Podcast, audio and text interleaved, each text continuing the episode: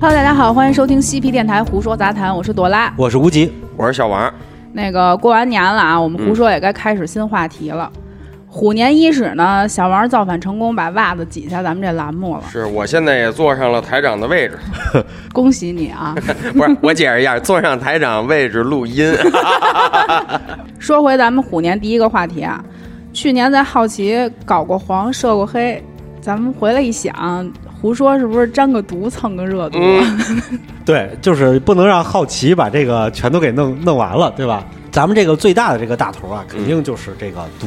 对，绝对的，因为这个话题大家就是相当的关心，而且这个精彩程度啊，就是不亚于那些黄和黑。哎绝对不亚于，绝对不亚于，所以你看，一做这个话题，人家小王都过来了。小王太喜欢了，是是，就是想搞这哎个。没没那那不可 能，这不刚说完冰妹是刚说完冰的事儿，主要是， 这个咱们呢，今天呢就来聊聊这些毒枭的故事。 嗯，从哪儿开始聊起呢？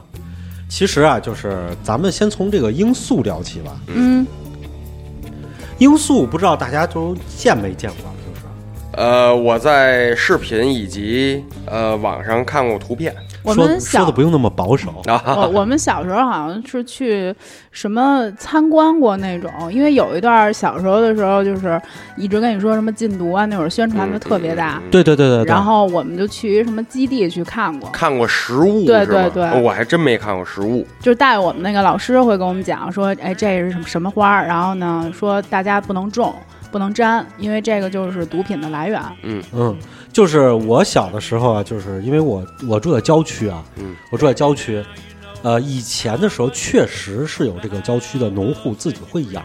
嗯，那么一两株，我记得现在也其实也不少，新闻里有时候偶尔会报。对，，因为它其实是对你治疗伤口啊什么的，它是有奇效这个嗯东西，有什么奇效是麻醉你吗？就是伤口好的确实很快。你用过？没有，是听人家说的。 当时那个派出所就去了以后，就是就是我们那边的派出所啊、嗯就去查抄嘛，嗯然后有在一个就是农户家里头嗯就查到了四颗，嗯农户就是种了以后自己到时候接了以后去养完了以后自己去用的，嗯嗯然后但是那个当时就对他进行了批评教育，对，就但是人家是就是自古以来就家里都会种那么一两株，而且他们也不太懂。对，是，还有一种东西其实特别常见，不知道你们有没有就是发现过，就是麻。麻嗯，麻药，哎，就是比如说毒品里的这个美国、加拿大现在不都是开放了一个大麻制品？嗯叶子对对对对对，麻这个东西其实在我们生活中以前也很常见，不是这穿衣服吱吱的那个吗？对，因为中国呀、就是进口了，就是在古人中国的古人进口了大麻以后，把它养成了一种工业麻。嗯，工业麻的话，我们就是做这个工业原料，还有就是说做这个丝织品，哦用这种工业麻。但是外国人呢，就把它给养成了一种这种吸食的这种东西。啊嗯他们什么不往嘴里送啊？嗯，在古时候埃及啊，就是罂粟啊，就被人叫神花。 嗯为什么叫神花？刚才我也跟大家说了，就是那会儿呢，医疗没有那么的发达的时候，就是各种病都拿它来试。嗯，但是这个东西呢，确实是对大多数病有奇效，所以就管它叫神花了。嗯古希腊人哎，对为了表示对这个罂粟的这个赞美呢，嗯，他们就让这个执掌农业的丰收女神德莫特尔手里就拿着一只罂粟花。想听德莫特尔的故事，回去听《胡说杂谈》第一季。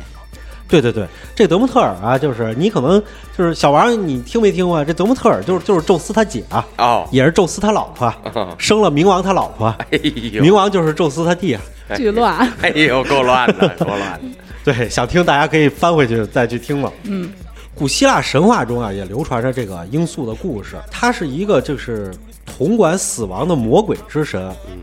叫做这个修普诺斯。嗯，他呢左手拿着罂粟花的花蕾，右手持着一个牛的牛角，牛角内呢就装满了这种催眠的液体。嗯，哎，他用这个魔棒啊，稍微轻触别人的眼皮一下，给你扎瞎了是吗？ 不是不是，你就立刻邦当倒在这儿就进入梦乡了。这无论就是人和神，他都没法抵抗这个魔力。哎，他的这个儿子呢，叫做马菲斯，他手里也拿着这个罂粟果。他这名儿我听着就不妙。啊，前俩字儿吗啡是吧？他手里拿着这罂粟果、啊，然后呢，他站在这个父亲的这个床边，就守护着他父亲酣睡的父亲，以免他父亲被惊醒。所以呢，你看，就是在古人的眼里头，这个罂粟是一种神物，嗯，嗯，它是可以让人催眠啊什么的，在他们看来，那也哎跟这种就是置换什么的，好像有些关系。啊对。这个罂粟呢，其实它就是黄金十二宫里的天蝎座的象征。嗯他的意思是因为天蝎座是生命蜕变者，听了咱们故事也知道，天蝎座嘛，就是被赫拉派去了以后，被被一脚踩死了，踩死了以后就升上天上成了这个神，，只会一招。对，所以呢，就是生命的蜕变嘛。他的这个象征的形象就是这个罂粟。嗯这个刚开始啊，罂粟啊，在欧洲啊，罂粟属的这个有一个叫做弗兰德斯红罂粟，它是被看作这个缅怀之花用的，你还谁呀、战争里牺牲的人。嗯就是一九一四年的时候，不是爆发了第一次世界大战吗？德军就很快啪啦就占领了比利时。哎，好像一战、二战占领比利时都是一下就一蹴而就了，是吧？嗯这时候英法呢就相继出兵对付德国了。当时的比利时呢有一个地方叫做弗兰德斯，弗兰德斯呢就成了这个西线的主战场，然后就很多成百万的士兵都牺牲在了这片战场上。一九一五年十月八号的时候，加拿大医生约翰麦克雷，他到前线以后亲眼目睹了这种惨状以后，就写下了诗歌，叫《在弗兰德斯战场》。嗯，然后呢，就用于纪念这些保卫祖国而牺牲的勇士，激励更多的年轻人去投入战争，保家卫国。他这诗歌呀，就一下就传开了。传开了以后，人们就在这个诗歌的鼓励之下呀，就开始来佩戴红色的罂粟花来纪念死去的战士。我觉得这没什么道理。对，然后鼓励这个的人呢，叫做迈克尔·莫尼亚。嗯他呢是一个美国人，他就说啊，咱们美国牺牲的战士的家属都佩戴红罂粟，嗯然后来纪念战士。嗯，这样的话一下就传开了。因为那罂罂粟花也比较鲜艳嘛，是吧？那个颜色呃，对对对，对特，别鲜艳而且它味道是奇香。哦，但是呢，我觉得另外一个意思就比较直白了，就是这个推广这个人叫迈克尔·莫尼亚的这个人，他是一个出售罂粟花的商人。哦，啊，奸商。但是他出售完了以后，他把卖罂粟花所得的这些钱，全都用在那些伤残老兵的治疗上了，捐了让，让他们吸毒，呃，给捐捐给他们去治疗去是把了。花儿捐了还是把钱捐了？把你说 钱说清楚。把钱捐，肯定是把钱捐了。就是一九二零年的时候，法国啊，就是有一个妇女，她呢手工就制了很多的这个罂粟的纸花儿，嗯卖这些纸花儿，大家买这个纸花儿的钱呢，她就收集起来去资助这个第一次世界大战之后成为孤儿的儿童。嗯哦，所以你看，一开始的时候，罂粟花就是寄托了这种这种的情感。嗯，跟咱还们是那挺有菊花儿似的对，还是对对挺有对对意义的。嗯，所以呢，后来呢，他在一九二一年访问加拿大的时候，就把这个自己的行，就是这个自己的工作就说了，说了以后，结果罂粟花就普遍的成为了老兵纪念日的标志了。嗯，卖了这个罂粟花的钱，全都收集起来，用作战争的这些伤残和孤儿上。咱们这儿说的这个红罂粟啊，它在植物性质上啊，它属于什么呢？属于一种学名叫虞美人的花的两个变种。嗯，虞美人是不是大家听的特别熟啊？对啊，对，就是你看李煜的诗有好多词牌，那个就叫虞美人。嗯，那个虞美人啊，他说的是虞 姬嗯，啊，不是这个。但是啊，就是那射手老五杀我那个。哎，没错，就是 一个大招就扑你身上，就掉你身上，对对对然后把给你给啃了的那个。是他扑在我程咬金身上要干嘛呀？那他应该是扑到项羽身上。弗兰德斯红罂粟和阿另外一种叫阿尔卑斯罂粟的，它呢就是它们都跟鸦片的罂粟不是一种植物， 嗯就是都是属于罂粟属，也都会有一些的毒性，但是的话，它跟种植鸦片那个不一样。传说啊，就是说虞姬不是在这个就是《霸王别姬》嘛，嗯，然后这个霸汉王腰里别一鸡。他在垓下就自刎了。自刎了以后呢，虞姬就葬在了当地。他这个墓上啊，长了一种草，这形状特别像鸡冠花儿，叶子是对生的，然后茎呢就特别的细长，无风自动，看起来就像一个美人翩翩起舞。所以民间呢就说啊，这是虞姬虞姬啊这个所化成的这个精，嗯哎，就把这种草称作虞美人草，嗯它开出的花儿就叫做虞美人。虞美人呢，就是鲜艳的红色，就象征着虞姬自刎的时候，鲜血泼洒在了这个草，就是草坪上，然后就变成了一片的红色。嗯所以他们觉得这个点点红就是这个。这说法挺日本的，最早是咱们，比如说这个杜鹃啼血，这些说法其实都是咱们这边说的。日本那边有抄袭嫌疑，但是我感觉他们就特痴迷这种。他们就是就什么人死了埋在对对树下开的更鲜艳，啊我觉得我感觉不出美来。那就是把男朋友埋在树下，第二年长出了一树的男朋友。 这个你可以去试试。是那算了，我不要那玩意儿，没什么用。后来啊，就是就是大家为了纪念，就是这个虞姬，而且呢又觉得这个花儿特别的美丽。其实有很多人在历代的诗歌都有这个记载，证明咱们国家其实有传统培养罂粟科植物的一个传统。嗯你比如说清代呢，有一个叫做徐喜深的一个女诗人，她就写了一首诗，叫做“君王意气尽江东，贱妾何堪入汉宫。碧血化为江上草，花开更比杜鹃红。”就是写的挺好的，但是我一下能听明白了。对，他就是说对虞姬的血喷出去了，也是开出的花儿。杜鹃那不是也是喷出血， 然后最后就是开出的花儿嘛，说比它还更要红，就是他赞扬了这种精神。嗯所以呢，就是外国人培养罂粟呢是用来做毒品的，但是中国人培养罂粟呢是用来做菜、做药、做花卉的。这明显能感觉出来，这个外国人就是吃不饱，嗯，什么都往嘴里送。咱们都已经到了治病的环节了，他们还在治病。这个当时啊，就是其实就是咱们现在所使用的这个方法啊，就是李时珍在《本草纲目》里头他也记载过。嗯这个制造鸦片的方法。他写啊，就是那个他管这个鸦片叫做阿芙蓉。后来我们不是也经常这么叫吗？有叫阿芙蓉，有叫芙蓉膏的。这个对对对对，对他呢，就是说，就是开出花儿，然后呢用刀去剌，然后用这个什么东西来进行收割，然后再储存起来，最后再晾干。你听，这跟后头是一模一样的。嗯，但是呢，就是李时珍当时也可能是一种道听途说的，他其实很难去亲自看到过这个做鸦片的这个过程。但是就我之前看电影儿，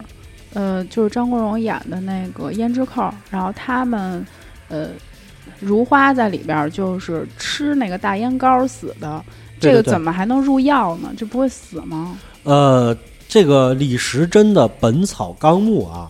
这个它记载了各种东西的药性，但你不一定要用它，嗯嗯，你知道吧？就是有一些东西，你比如说它记载的那些，比如说死人的指甲、死人的头发，然后什么还有死尿啊屎啊，啊，对对对，这些你看见了，就是他告诉你这个东西有什么的药性，但是你未必去用它，就是了。嗯嗯而且李时珍啊，他这个《本草纲目》啊，最伟大的一点就是他分各种，他把各种植物按照它的性状和生长习性，它分成了各种的类别，是这我知把它道进。行了归类。咱们以前的节目里也讲过这个。嗯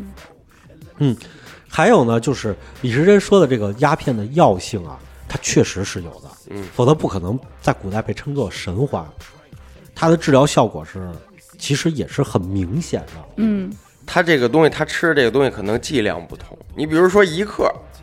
没什么事儿；你比如说他吃五十 克，哎，那这人就 对吧？对，就跟它一样的，有一种神药叫做云南白药。哦，记对，不记得？就是发现它的时候，据谣传说是蛇断了，然后自己跑过去吃一口。嗯哎、就是在云南啊，像这种大深山里嗯头，这些山民们，他们就会去试验这些东西它的药性，嗯然后呢，再把它进行一个利用。但是，就像小王说的似的，我要只要有适量的药剂，我就可以没用。错，抛开剂没错量说毒性，都是耍流耍流氓。对，没错，就是这个原因。所以啊，后来的时候，就是当时啊，东南亚就盛产这个东西，盛产完了以后，就把它做成了一种贡品来进贡到中国。哦，对，就是当时要是想去这个用这个的，就是来治病的话，你还得是太医，嗯，民间老百姓很难能够拿到这种药材。都见不着。对，这个就要说到这个东南亚了。为什么在东南亚就是长得这么兴盛、这么好呢？首先一点啊，就是这个罂粟科的这个能够入药用，也就是说能够做毒品的，嗯，这些鸦片，它呢生长的地点必须得有适应的气候，足够潮湿温暖，对，而且呢，就是你这个东西太冷了以后，可能就是很快的就会去死啊、死给你看。对，所以呢，就是听不是听说美国有一个人种鸦片，他自己就是也是个大毒枭，这个在咱们后面的节目里头会详细的讲啊。嗯，他呢是弄了自己的庄园，在上面是盖了一层大棚的薄膜，嗯，在里头来种。这样的话，就跟咱们中国种种菜的这个温室似对，的。就类似于这个保温保湿嘛，湿温湿度嘛， 然后咱们就要说到这个东南亚了。东南亚这儿有一个很著名的地带——嗯金三三角角， 对这个咱们是个中国人都都应该知道这个。湄公河大岸对是，吧？那肯定的，对，金三角呢，它呢其实啊不是一个国家，也不是一个地区，嗯，它是一个类似三角形，其实更像一坨那个的形状的，是这么一个、嗯一个形状，它擦着中国云南的边界。哎，这个呢，它是泰国、老挝、缅甸。这三个国家和中国交界处的一块土地一般这种地方都特乱，啊，你想三不管就很乱了，嗯相当乱，这个地方已经变成四不管地带了，就是因为河水在这个地方啊，就是蜿蜒的流过，所以把它切割的零七八碎。嗯，这个地方很难有说政权我特对它行使有效的管理。对对啊对，嗯，而且这个地方啊，就是还有一个特别的特点是什么呢？自古这片土地其实是归属中国的，为什么都是呢？中国的，呃，这这片儿是，但人家国家那边儿就真不是。可以是对，哎人家那叫附属国，嗯但这片儿是为什么呢？这边是属于土司辖地，就是因为被分割的七零八落的，嗯而且都是这个大山。你想那个野人山，咱们抗日战争的时候过野人山，戴安澜将军都在山里都牺牲了对。你想这是一个什么环境？这个地方只能是土司去管理。土司是怎么来的呢？土司其实啊，烤出，来的，就是、你还别说是真的，哎呦，啊在中国古代啊，有一些官员，官员任免了以后，就是他考上，就是考中了进士以后，就国家要给他任免官啊，对吧发那边去，让他当官去。哎，是这么回事儿。当地的这些土人啊，他原来是有部落酋长的，嗯，但是呢，就是他们老闹事儿，不服中央管理，于是呢，中央就会派一个官员去，你去，你就是这个地方的土官，你家世代就在这儿为官，这样当地的土人就能够理解了，就说哦，这是我的土皇帝，你土人的上司，对对对对对，就是土民的上司，啊这就是我的土皇帝。好，我们就都听他的，嗯，就听土司的头领的就行了。这些人就是简单易行。结果慢慢的，这些过去的官员就在本地就已经就是长年累月和本地人交流啊什么的，他就真的是一个土官了。嗯，而呃但是追其根源，其实都是咱们这边的很多的汉官过去的。所以呢，这些土司辖地啊，原来都是归属中央的。中央呢，就是只求你平时别闹事儿。嗯。而且呢，国家一有战事的时候，你需要就是贡献很多的这些，就是这些士兵啊什么的，你得来支持我作战。就比如说广西狼兵啊什么，这些都是土司贡献的，他们也一样。但是，但是这就要说到近代了。近代这个英国人来了以后啊，嗯，他呢就开始扩大自己的领地。英国人占领的时候，当时整个的南亚、东南亚都是一片小国。怎么哪儿都有英国人的事儿啊？嗯，对啊，这大英来了以后，那就我就派个总督吧，你就管这一片地，那就服我管的，凡是向我交税的，这都属于我的地方，所以他就占领了大片的地方。哎，大概二百年前，英国总督呢，他和殖民者就引入了罂粟，嗯，引进来了以后，发现缅甸这地儿啊特别适合种，就迅速替代掉了当初中国培养的那些罂粟的品种。哦，而且啊，南方的土地啊，就北方种粮食一年一熟，嗯南方不是，南方有的地方就是一年两熟，一年三熟，甚至有一年四熟的地方。但是他们四熟的米不好吃，嗯，对对对对，所以当地人一般一年他就种两季粮食，嗯，第一季呢，他种粮食，收割了以后把这个地清出来；第二季我种罂粟，这样的话我既有的吃，我又能拿拿罂粟去卖，换很多的日用品，改善生活。嗯，而且啊，这个山里头不是说走不通，中国自古在这儿就有一条道，茶马古道。嗯哦穿越这个地区。哎，这条道呢就把鸦片源源不断的就运出了这个金三角地区，一部分呢下南洋，一部分北上进中国。嗯金三角的这个势力啊，刚开始并不大，老百姓，你想老百姓就这么重的话，他不会成为一个什么规模，嗯，因为那个山里就没多少人。是本来人就少，所以呢就是小打小闹的。但是这个事儿啊还得从咱们国家建国说起。哦对，金三角这个事儿跟咱们有关。金三角势力来源呢，来源于一个人，这个人呢是国民党的一个著名将领，叫做李弥。嗯这个李弥这个人比较神，他开局是特别好的，他毕业于黄埔四期，前不错四期的，对吧？哦不错，这都是名将辈出的，是是是，黄埔四期的医疗队。哦，军医 对，一一听这就，所以跟这沾边儿了，哎，这个这 个科学家，这个再怎么着，人也前四期的，嗯在医疗队的，对吧？他一九二六年毕业之后呢，就进了当时的教导团。嗯哎，他团长厉害，把他带出来了。嗯，朱团长德呢叫朱德，哎呦，你想跟的人也好啊，是啊，这一看这这将领天胡开局是吧？对呀，结果呢，后来就出问题了。嗯一九三零年的时候，蒋介石呢就派他去跟陈诚去江西剿共去了。嗯哎，就是当时咱们不是就是三零年的时候，这当时是洪都瑞金嘛嗯，蒋介石这个几次围剿，嗯为什么派他跟陈诚去了呢？是因为啊，当时啊，陈诚算了笔账，陈诚说啊，你看咱们剿了这么多年，死了这么多人，然后部队损失这么大都没剿成功，你们这个打打法就不对。嗯，算成本给你，对，陈诚怎么算账的呢？他说：“假定啊，我用十发子弹消灭一个红军，嗯。每个国军带二百发子弹，那就可以打二打死二十个人。他们引进几个柳德米拉就行，不用浪费那么多。然后呢，每个团呢，我发一千支枪计算，这个每个团的国军士兵足可以打死两万名红军了。行，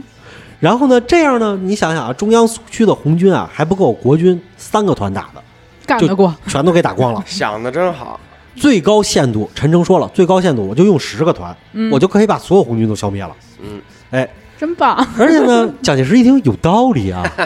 给老蒋给洗了，然后他又给蒋介石又又算账，说这个这个小小册子里又写说，咱们假定啊，每五分钟放一枪，打死一个红军，那一个小时我就可以放十二枪，就打死十二个人。我只用三千个人，六个小时我就可以打死二十一万六千个红军。是我们都站那儿不动， 对，是粑粑，因此啊，陈诚最后就得出结论了：消灭红军啊，只要有千把个战士就可以了，嗯，绝对不成问题。不是我有点没明白，这老蒋就信了吗？信了，哎呀 而且还把这个东西印成了册子，下发全军，也让大家是参考。也是三个咱们特工忽悠他的时候，他也信。啊是，要不最后他输了呢，然后老蒋就觉得当时就是优势在我呀，嗯 是吧？ 我太厉害了，然后就派陈诚说：“你挑个人去吧。”陈诚就挑上李弥了。嗯这个李弥也不知道是，挑一军医干嘛去啊？呃，李弥他也能指挥打仗，毕竟前四期嘛， 是被打了还能自己给自己治治？对，是个奶。嗯然后李弥呢就跟陈诚去了，去了以后呢，结果一进去，带着部队一进去，十个团嘛，嗯，遇着对手了，对手名字叫贺龙，圈死他们。呃，一直接就把他们给揍了。 揍完了 以后，要是带军医是对的呀。但是呢，问题就在于李弥受伤了， 嗯，军医受伤了，医者不能自医啊。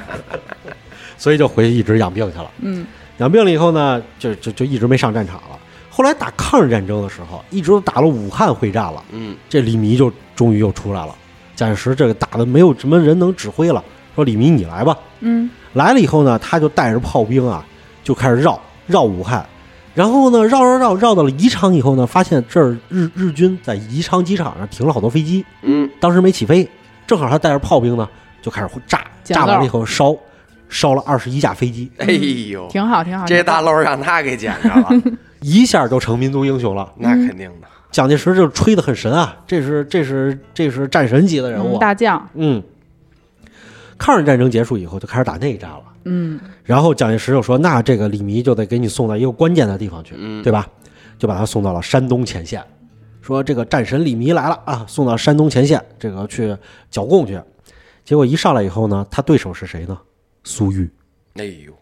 这个结果大家也就知道了啊。对，这个真正的战神这辈 子没有人打赢过他，所以呢，这个一直打到了一九四九年，李弥突围跑回来的时候，只身跑回了国军，嗯，这个部队全扔在这儿了。光杆司令了，这老蒋也无人可用啊，你回来了，你赶紧再带兵吧。结果这个这段就熟了啊，嗯老蒋就把他安排到了云南去哎组织这抵好抗。好地方对他来说特别合 是适。哎，组织抵抗解放军，云南这个是好地方啊嗯。卢汉在这儿等着他呢。结果来了以后呢，李弥这儿正准备呢，然后解放军打到云南边上以后，咱们就以前讲过了啊，嗯，卢汉直接通电起义了，就把李弥给抓住了。嗯，这李弥就慌了，说这这还没打 呢。然后李弥就是跟他说啊，跟卢汉说，你把我放了，我部队在城外呢。嗯，哎，我出去一跟他们说，咱们就投降了。嗯，然后卢汉心想，你这是要跑啊？嗯，但是呢，我把你放了，就你小子这个能力啊，你你也打不了啥仗，对嗯吧？你就去吧，没事吧？就把他给放了。送出城了以怎后呢，么可能没事儿呢？这送出城了，李弥就赶紧跑了，对，后面应该有事儿等着他呢吧？然后就带着自己的部队就退守到云南边界了，嗯负隅顽抗。然后呢，但是呢，就是解放军过来了以后一看，嘿，是吧？李弥你还在这儿负隅顽抗是吧？直接就把他这个二六军、二十六军就给打散了。他这个就等于给自己当成三明治那馅儿了。是啊，是啊是啊是啊，你看他最后一次投降机会，他他他都没完成，是啊，然后就给打散了。没办法，李弥就老传统，扔下部队就跑台湾去了。自己先活了再说吧。哎，跑了以后，大家就是觉得李弥也跑了，这个这个号称解放军解放全中国最后一战，嗯，打完了以后，这个全中国解放了，这个应该没什么事儿了，是吧？但是他跑了不要紧，啊他无意当中就缔造了世界上第一个毒品帝国。找到了自己的第二职业。嗯一九五零年初的时候啊，这个他手下有一个叫李国辉的人，他率领的这一千人呢，就是李弥的这个手下的一支队伍。嗯当时啊，就是这个他属于第八军，他是坚守西南大陆的最后一块防线了，国民党。但是没想到呢，解放军呢就从四川和广西就直接千里奔袭就进来了，把他给灭了嘛。是他们老没想到。哎，在蒙自打了一战以后，第八军就崩了。嗯崩了以后呢，后来结果就跑了，跑到了这个沅江河谷。然后呢，这不是一下就跑出来了吗？嗯，所有的这个第八军、第二十六军打了以后，全都是四分五裂，他们没办法，就只能往南逃，最后就逃出了咱们的这个国境线。嗯哦，他们这个有多厉害呢？就是这帮人一直跑啊跑，跑了一个多月，我的妈，对，就追都追不上，这就是超级马拉松。咱们这长跑运动员 是不是从他们里边选点儿？哎，我我爷爷当年参加了这个战斗，嗯而且他也遇到国民党逃兵了。嗯我爷爷说，真的是很惊奇。嗯他们走到一个山沟里的时候，突然发现对面有一个对面山山包上两个山包嘛，有一支部队，嗯然后他们就在这儿喊说，你就问他们你们是哪个部部队的，嗯，很纳闷儿，然后对面也说你们是哪儿的，然后我爷爷他们就就我我爷爷是四野的，嗯，后来的三十八军，哦你想厉害。就喊就就喊了我们是哪儿哪儿的，你们是哪儿哪儿的。对面一听了以后，就看对面的军人啊，集体把枪朝着天上举起来以后，叭放了一枪以后，就跟发令枪一样，撒腿就跑。那他们拿枪没用，他们应该一人弄一气儿啊枪，嘣儿。然后完了以后，我爷爷他们说这个啊，这是对手啊，这是国军啊，他说这这得追啊，这得追啊。呀，刚追到对面山包的时候，听又听见他们跑跑路的时候放枪的声音了，就是害怕他们追上去吧。嗯，这时候已经四个山头出去了，这帮人。我的就是其实人逃命的时候能激发身体的妈，本绝 能。对的，绝对的，就是绝对的就是我爷爷他们很不理解，为什么我们刚追了一个山头，他们跑了四个山头出去了，就这帮人太能跑了。所以呢，当时这边是没有什么汽车、飞机，没有公路，嗯嗯，他们就是全凭一双脚，就是跑得快，他他就他就他就能活下来吧。嗯大十一 路就是，对，所以啊，就是他们这些跑得快的部队就都跑出去了，跑出去以后，他们翻过了这个当时中国和这个缅甸的界河，哦，然后呢就冲进了当时的这个野人山。嗯，就滇南的丛林里头。但是冲进去了以后啊，咱们就不能过河了，对对。因为那个咱们是国家军队，对对，对咱们有对对规矩咱不能越界，咱们如果如果咱们越界了，就说明我们对对这个对面国家宣战了，对，这是肯定的。哎，这帮人呢，就是跑啊跑啊跑啊，跑到了一个叫做小孟捧的地方。这个地方啊，就是距离这个咱们这个边界啊，嗯一百多公里了。嗯而且呢，他们穿越了当时的这个野人山，跑过来了以后呢，他们就在这个当地啊，就是损失也是惨重，因为你想那边毒蛇、虫咬啊，还有那对些对对土人在半道上去劫机他也们，够受罪的，反正哎，好不容易跑过来了以后，这些人也都不行了，都是那种就是属于那种溃军嘛，嗯就是已经人困马乏了。但是啊，就是他们没有补给，没有吃的了，已经什么都没有了。说怎么办呢？发现啊，这个土邦这些人啊，在这儿都有这种村寨。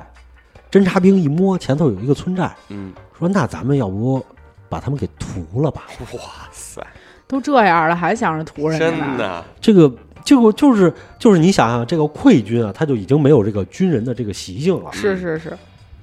然后他们也没办法，就是就是自己也面临死亡嘛，结果就冲上去了。冲上去以后，就跟当地的土人就开战了。嗯，开战以后，很快就把当地的这个山寨给屠屠干净了。他们肯定会赢，因为他们有枪。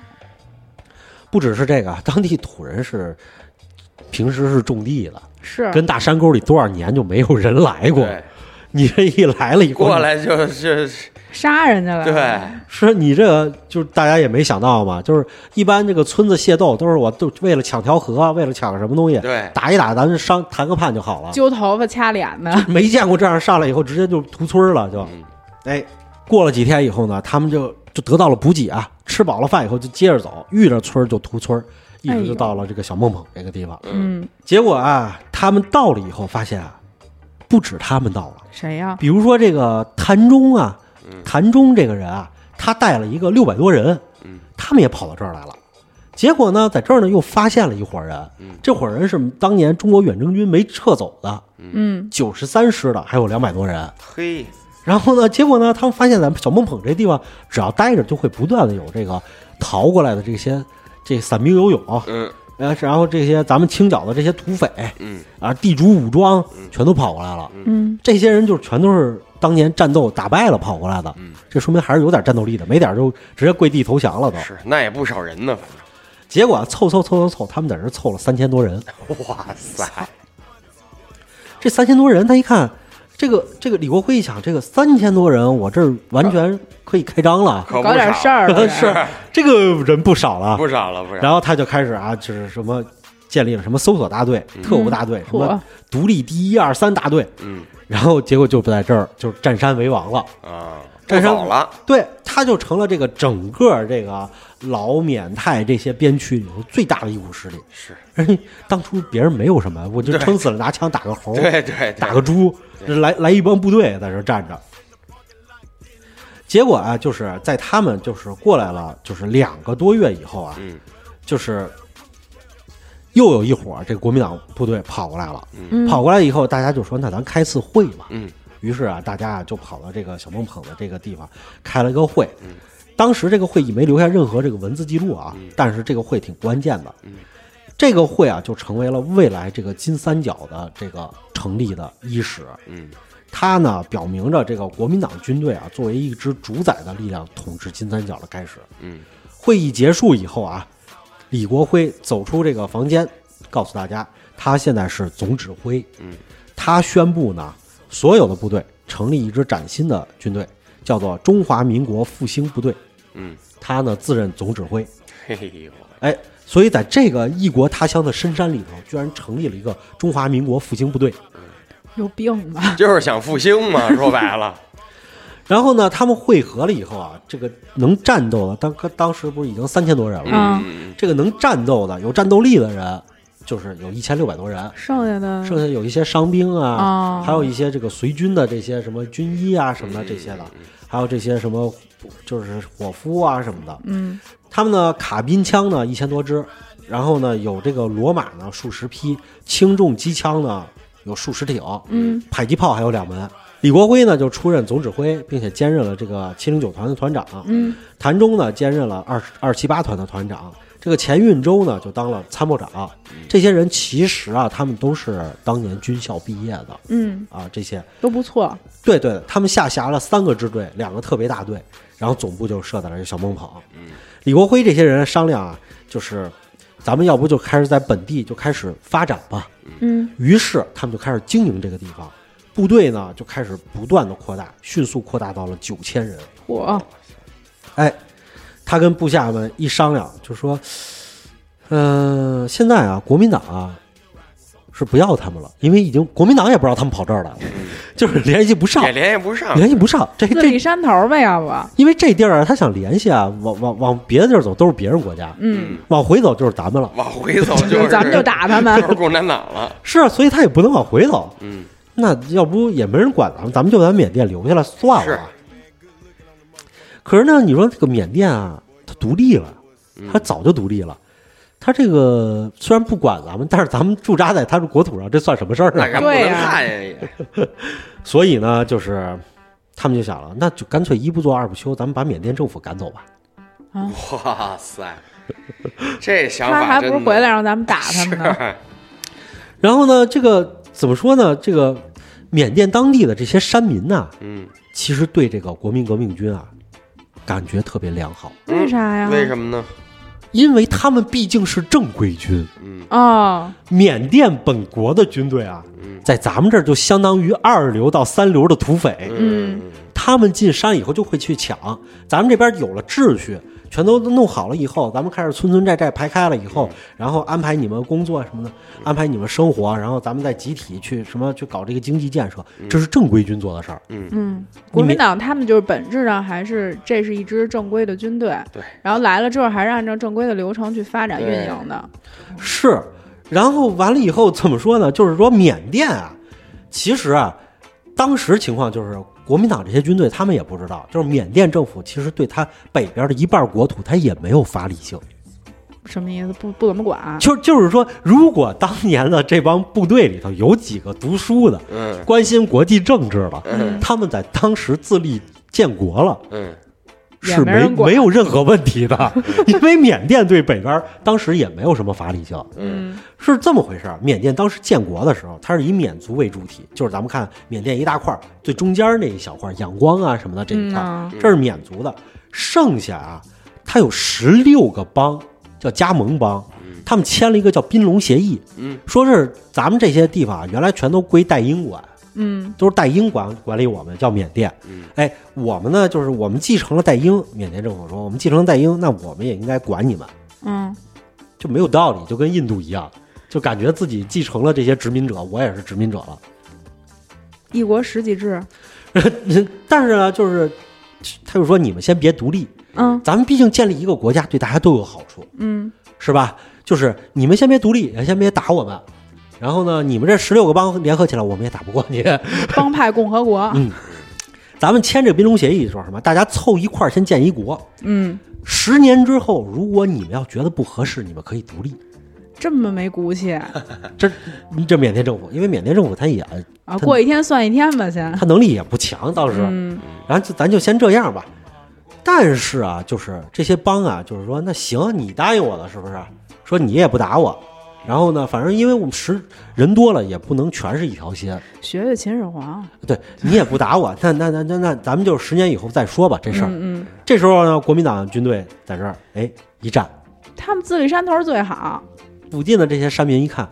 这我是不是就可以公然不听缅甸政府我了？们有领导嗯了。 对对对，我们领导来了，而且啊，大家要知道，他们站的这个地方啊，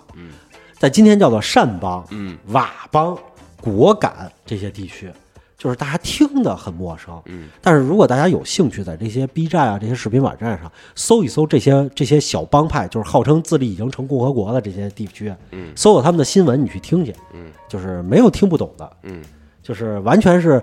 你很震惊，为什么外国开始放新闻 联播，而且模式都跟咱们一模一样，嗯讲的话那是标准的普通话，用的是标准汉字，手里拿的是人民币，哎就是这些地区。你想，那他们在这些地区的话，大家那不就全都是，哎，跟他们在一起了吗？是，而且这些地区啊，很多都是有当年明朝的溃军嗯建立的国感，有当年就是一些其他的，就是咱们这些咱们国家的一些出去的人流落到那边去住的一些人，嗯所以的话，这些地区啊，就是在那儿生活跟就是毫无无缝衔接，嗯咱们在那儿就统治了。嗯，缅甸政府一开始这不行啊，是吧？终于知道了，说哎，怎么最怎么北边最近都没人过来找我们交税来了？嗯，他不交税，我们是不是得去打他去？啊就是他们就是一那种抢税的模式嘛。嗯你不交税我就打你，就派人去了。一查说，哦，这边有支军队，国民党残军，打不过，打不过是吗？不是缅甸政府就急了，嗯，说你都残军了，被中国中国政府给打成那样了，是被解放军打成这德行，跑到这儿来了，来欺负我们了，这不行，我们打你吧。缅甸政府就派出了自己的政府军嗯去清剿他们这支部队，嗯 结果去了以后才知道，这个虽然被咱们打的就是毫无还手之力啊，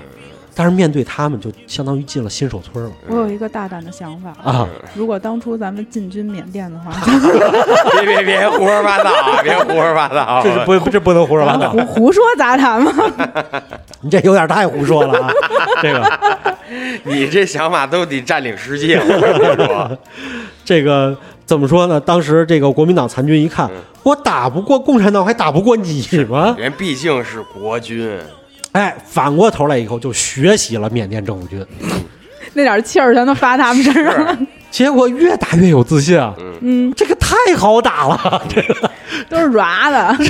百打百赢啊！嗯，就是李国辉当年当时就打着打着以后，李国辉已经就感觉自己是不是真的是个战神呢？那如果我是他的话，我会回头回家。后来李国辉啊，就在这个缅甸这个就是金三角地区嘛，嗯缅甸、老挝、泰国什么就这些地区，如入无人之境。嗯，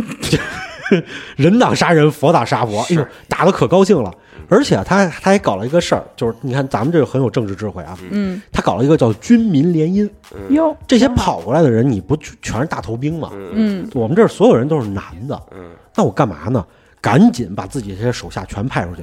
去找当地的这些土司头目，嗯，去他们家谁有女儿，直接去结婚娶。回来，哎，嗯撞大势力了，这就，嗯，那就是这个当地啊，就是这些土司啊什么的，如果要是有反抗，我不想跟你那什么了，那拿拿枪拿出来打他，哎，说把枪放到这儿，来吧，要不要跟我们联姻吧？ 这不是强抢民女吗？没有让你给你选择了二选一啊，是对，没错，是我没我没说就是给你一个选择，对抢呀、走啊，对呀、是你可以。死和把姑娘给我那，咱不是商量了吗？然后完了以后呢，结果就是要是没女儿怎么办呢？嗯，抢他们家儿子嗯，就是你老婆就 给我就行了 哎。呦喂，宙斯，反正啊，就跟当地人就直接就通婚了，嗯就是大家就全都去去娶这个，就是娶这些土司家的闺女嘛。嗯然后呢，这个李国辉呢，就是就觉得这个这个自己也有老婆，然后完了以后这个不去抢，这个结果这些土司们就发现了，我不跟他联合的话，那我是不是就完蛋了？对啊，然后呢，也有这个土司呢，当时有一个大土司，就是这个孟萨的土司，老婆已经去世了，自己没生出闺女来，绝我， 干了，这怎么办？赶紧把自己儿子派过去了，找李国辉认干爹， 哎呦，这个就直就直接就是快点认他认认他当干爹，以后你就是他干儿子。是，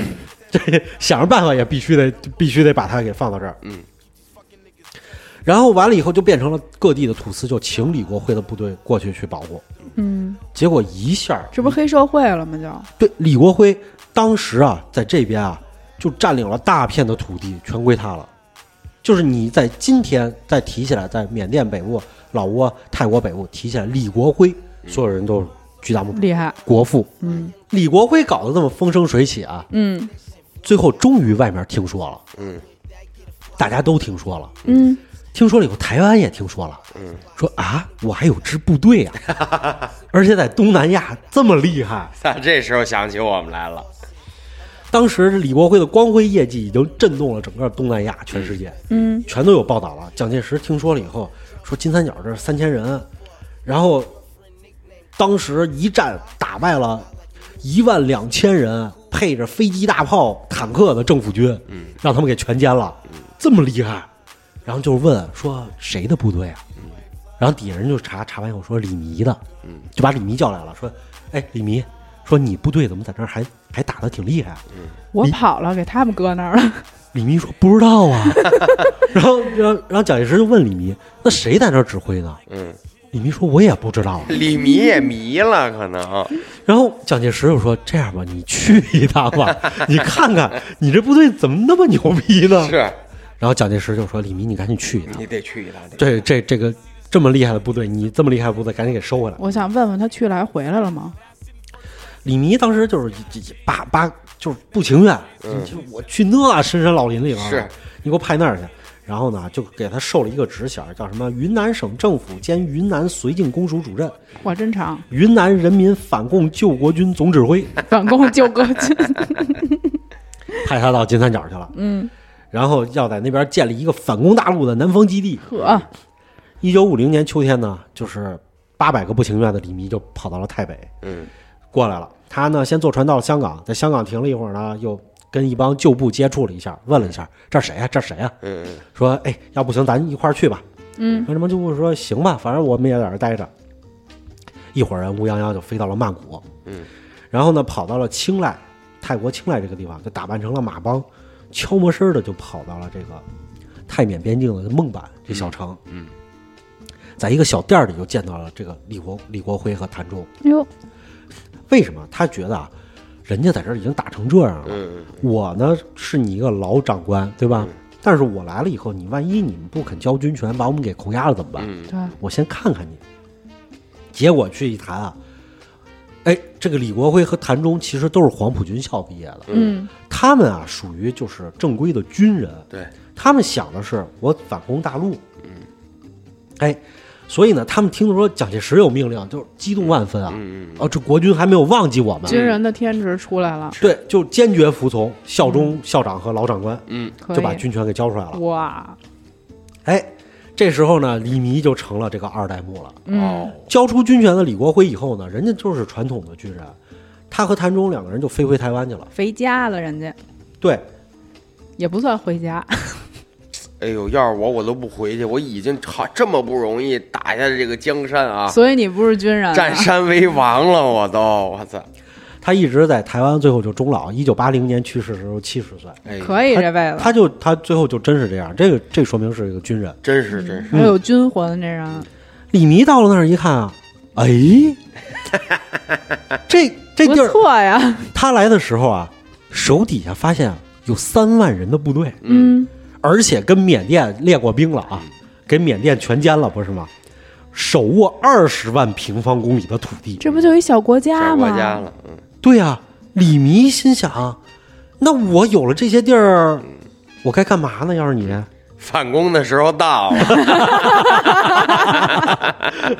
想得好， 你看这一下就变成军人了，是吧？ 又到了我出场的时候了，是，他就决定，我我这个有有实力了，我要反攻了，嗯这个我要打回去。于是就开始带着部队就偷袭边境，嗯，然后呢，结果一偷袭以后，发现咱们那会儿咱们也没想到啊，嗯，说这这边是什么局面，咱们根本就不知道，结果就一下就被他给偷袭了。嗯偷袭以后，他占领了四个县城。哇塞，结果呢，后来呢，咱们一听这怎么打回来了？嗯三万人，那接着揍他们呗，相当于两个师啊。对啊赶紧就调了三个解放军的三个师南下，就包围他们了。嗯，结果包围了以后，李弥当时心想，我这百战百战精兵啊，嗯，这三万人啊，我血屠东南亚， 对啊，我咱咱们有一战之力。嗯缅甸政府军都打不过 我们，是跟解放军一接触了以嗯后，一战击 溃，给打崩了。我那个大胆的想法又回来 了，哪儿来的又回哪儿去了，这就真是一层压一层啊！嗯踢猫效应，一脚就给他们踢回缅甸嗯了。又回去了，然后吧，你跑回去了以后，这个李弥啊，就是还一肚子火啊！这明明打成这样，你这这这怎么怎么就又给打败了呢？嗯缅甸政府一看，李弥又被打败了，残兵败将逃回来的，嗯这满身是伤，而且那么疲惫，趁他病要他命吧，还不就是是时候展现我们大英东南亚军的实力了。 操，然后呢，结果呢，缅甸呢政府军就开始派出了就是数倍于这个当时这个残兵的这个部队，嗯，配合飞机、大炮、坦克，嗯，然后进攻他们的缅北，嗯，结果被李弥的残军直接包围给全歼了。这两波都是不长记性这一块儿的，哎，咱们当时要是跟他们回 去，算我不说了，你的野心大大的 坏，而且他回他去了李弥去了以后啊，人家人家是有地理优势的，嗯嗯因为这个部队啊，整个缅北的少数民族全都特别支持他，嗯，你看现在很多的这些武装啊什么的，其实都是出自于这这支部队嗯他们的培训。然后呢，而且呢，缅甸军过来以后抢劫当地老百姓啊，嗯，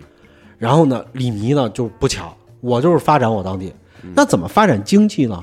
鼓励大家，我告诉你们啊，咱们全都种鸦片， 嚯，哎，开始普及种鸦片，收上鸦片以后，咱们自己千万不能用，嗯，用了以后咱们就废了，没有战斗力了。他心里非常明白这一点。这就应了你搞黑时候说的那句话了，他们全都是靠这些东西出的身。是，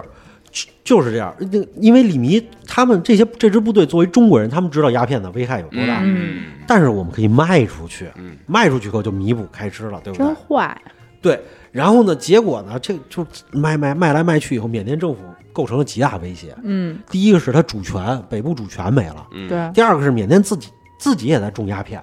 但是种的没没有他们大，没人家养的好。没人市种的好，啊市场份额被被抢了。嗯，毕竟咱们是种种地有天赋嘛， 是他们怎么种那么好啊？咱们技能点儿啊。是，就我们这儿人怎么那么懒啊？他们人就种不出来啊。嗯然后你看人家那儿，哇，这这怎么种了这么多鸦片？就缅甸政府就特别特别不满。然后呢，结结果呢，为了彻底打击李弥的部队和这些反政府武装势力，缅甸军方呢就在1952年11月的时候，在善邦啊各地区就实行了军事戒严了。嗯，然后呢，在12月的时候取消了善邦土司制度，我把土司全都非法化，你们全都别那什么了。 那他们地方势力就会削弱了。对他就要决断李弥部队的后援力量，嗯就是说老百姓不听你的了，全都听我的。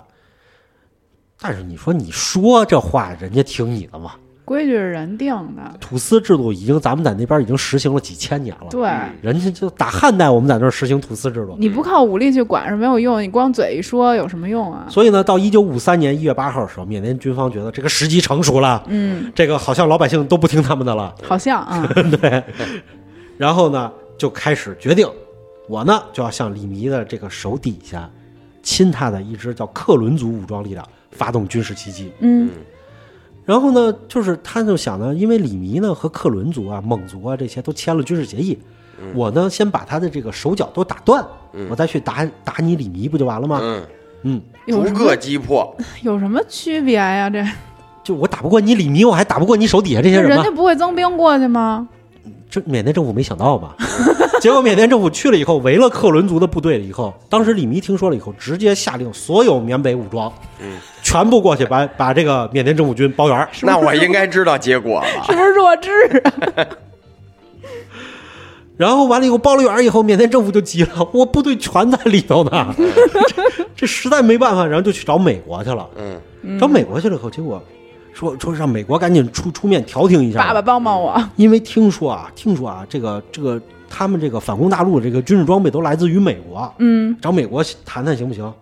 结果美国一听，你找我来干嘛呀？你跟我这儿买武器还行，说没错，李弥是我支持的，你为什么要去打他？然后缅甸政府说这不是在我的国土上，你国土上你就说了算了， 我说了算好不好？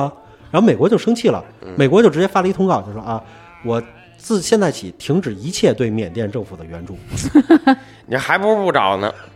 然后缅甸傻了，跟美国关系降到了冰 点。然后完了以后，就是他就派这个自己的外长去联合国哭诉去了。嗯啊，这不行啊！说这个台湾台湾政府，台湾政府，然后侵略我国领土，嗯，嗯，控告当时的台湾政府。结果你觉得这个台湾政府，因为当时咱们还没恢复合法地位啊，嗯，嗯，台湾政府还是联合国五常之一。嗯，你一个缅甸去告五常，你觉得结果是什么？嗯，一一票否决了你的否决， 对，没错， 就是这个结果啊。你别忘了，这一票否决权怎么都没落出咱们汉人的手里，反正。一票否决了你的否决。 最后缅甸啊，就拉了一堆人，就说：“你看你们如果不管，这五常是不是就无法无天了？嗯，对不对？这五常无法无天了以后，这个这个，你说到时候再侵略你们怎么办？就忽悠了一大票国家去跟台湾这边就是去施加压力我有一个段子想讲，就是嗯你看过《纳兔》吧？啊。 《纳兔》里边说怎么说五常是大流氓团伙 儿，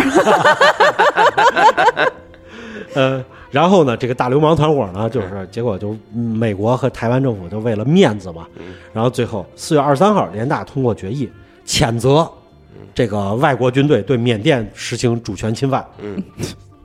要求这支部队放下武器，嗯立刻离开离开缅甸，并且呼吁呢所有国家尊重缅甸的领土主权和独立。嗯，建议呢和谈和谈，赶紧把人部队放回来， 是吧？所以呢，后来台湾当局呢就是拖了很久啊。台湾当局意思就是那先打打看吧，结果打了缅甸政府啊，真是丢盔弃甲。结果一直到十月二十四号的时候，台湾当局终于不情愿的签署了撤军协定。打够了，打累了，打够了，回去就吧基本上就给基本上把他们给打残了。嗯嗯，然后说打打残了，那咱就走吧，已经打完了，练完兵了。他们呢，就从一九五三年十一月七号到一九五四年的五月九号这个时间段之内呢，蒋介石就陆续分七次撤回了两万多人。嗯，但是最后呢，有五千多人，他们因为跟当地已经通婚，家已经在那儿了，跟所那儿以他待们着就了。这五千多人就说我自愿不撤走，加入缅甸国籍。嗯，缅甸哭着想哭着喊着就是你们走吧， 不愿意收你们，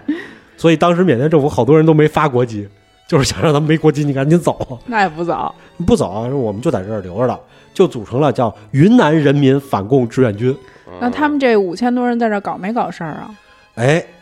这个到底搞没搞事儿，嗯，我们就要下回再说了。嘿，那今天的节目就到这里吧。我们会在每周一、三、五更新，周一更新《胡说杂谈》或者《变本加厉》，周三更新《好奇症候群》，周五更新《嬉皮胡同》或者《百味与怪谈》。私信主播或者搜索 S E P P Y R A D I O 二零二一，可以加入粉丝群和主播交流。我们下期节目再见。拜拜拜拜。